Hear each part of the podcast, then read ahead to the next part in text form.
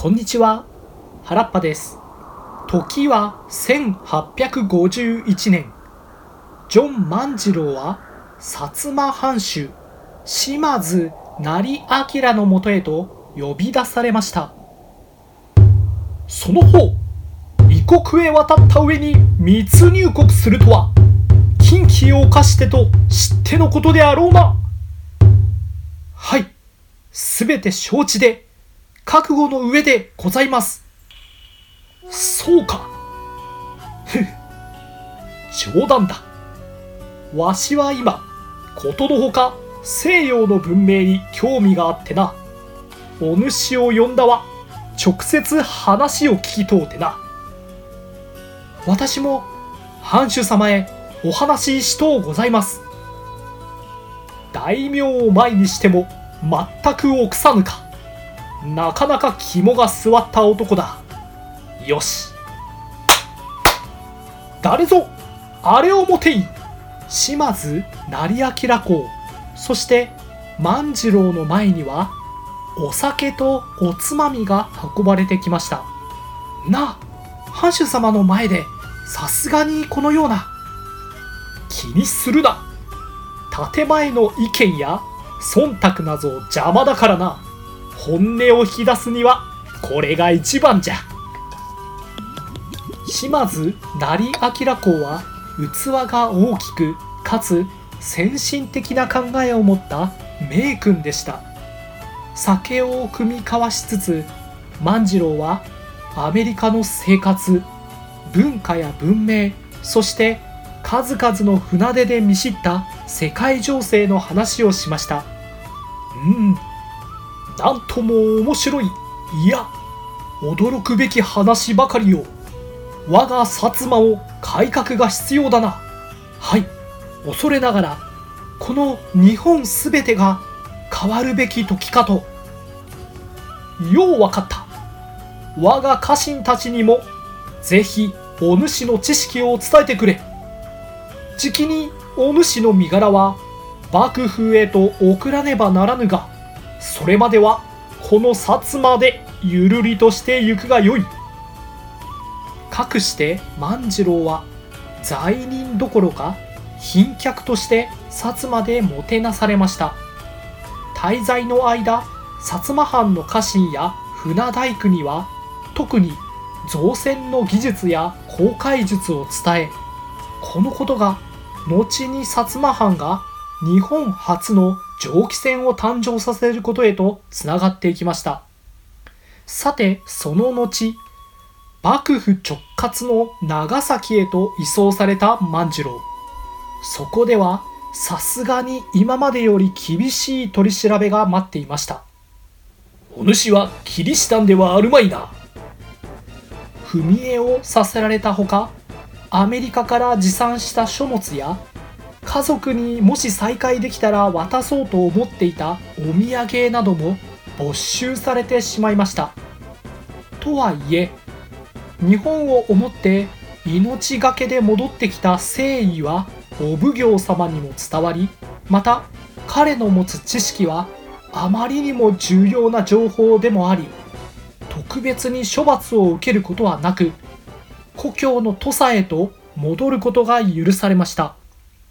さあ14歳の頃に遭難して以来もうとうに海の木図になったと思われていたでしょう。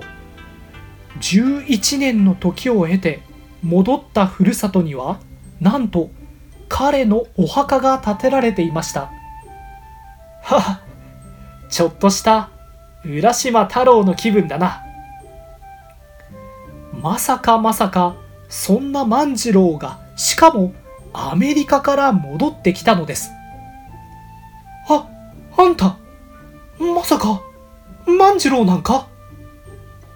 おっか元気にしちょったか。その驚きと感激はどれほどだったでしょうか。幾度の運命を切り開きここに彼は家族と奇跡の再会を果たしたのでした。さてしかし彼はそのまま一般庶民へ戻ったわけではありません。世界情勢を知る重要人物として地元の土佐藩に召集されることになりました。藩主の山内陽道公はかなり変わった性格の人物でしたが広く先進的な価値観も持っていました。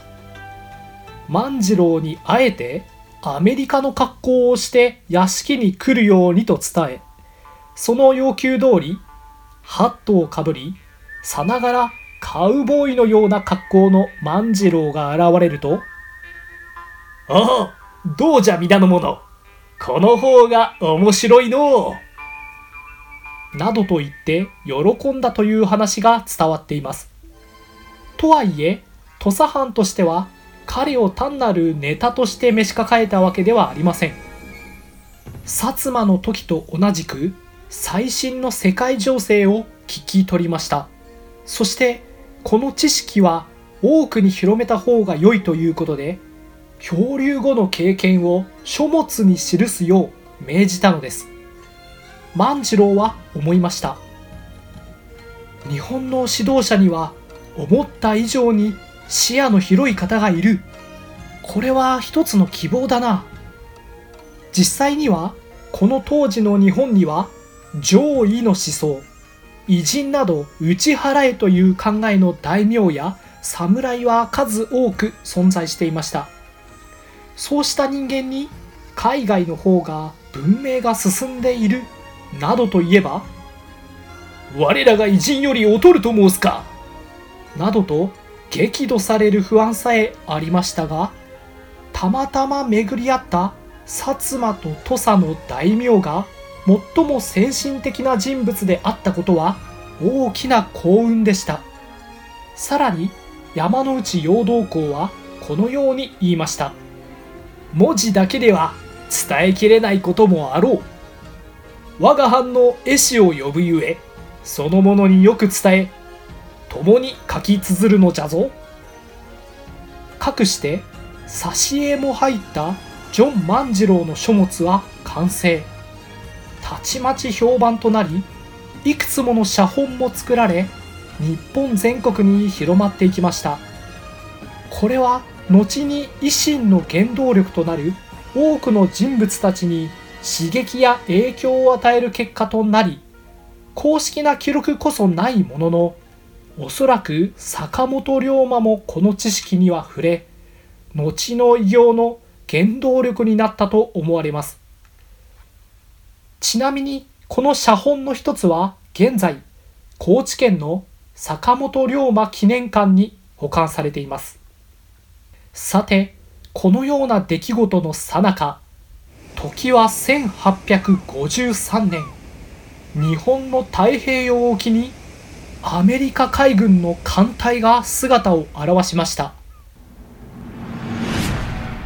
蒸気フリゲート艦サスケ花を中心にミシシッピサラトガプリマスの4隻合計73門の大砲と強大な戦闘力を備えていました。世に言う黒船来航。艦隊を率いるペリー提督は一言で言うとこんな内容を江戸幕府に要求してきました。開国してください。江戸の町は大騒ぎになります。でっけえ鉄の船が動いてやがる。しかも黒船はもしかすると脅しも込めてやっていたのか。時間の合図などの意味でたびたび空砲を打ち鳴らしました。その音は庶民の町にも響き渡ったといいます。ひえてやんでえらいことになりやがった。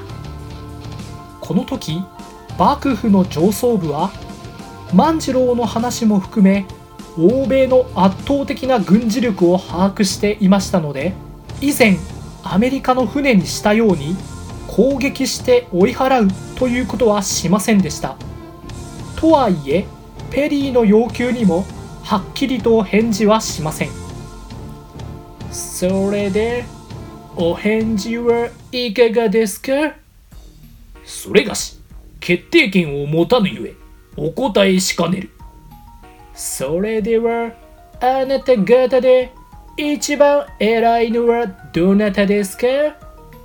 将軍徳川家吉様。ではその将軍様のお返事お願いします。あいにく上様は病に伏せっておられるゆえそれはできかねる。このようにのらりくらりと明確な返答を回避し続けました。No, no, no. 何なんですかあなた方は。もう何を聞いてもお答えしかねる。わからない。まあいいでしょう。ここは一旦戻りますが1年後またこうさせていただきます。I'll be back. あ、はいわかった。その時またお答えしかねる。だったらこちらにも考えがありますからね。しょ承知。それではごきげんよう。See you again. 太平の眠りを覚ます蒸気船。とはいえここまでのお話でわかる通り日本でもこの存在はすでに知っている人は知っていたというのが事実でした。この時その最先端であり最も動揺しなかった人物はジョン万次郎だったかもしれません。さてこの黒船の騒動があって少し後土佐藩に幕府の使者がやってきました。万次郎と申す者これより江戸へ参るように。長崎奉行からの報告や万次郎の書物の話は幕府の中心人物にも届いており国を揺るがす今の事態に彼の力が必要だと判断されたのでした。この出来事は万次郎の人生をさらに急展開させていきます。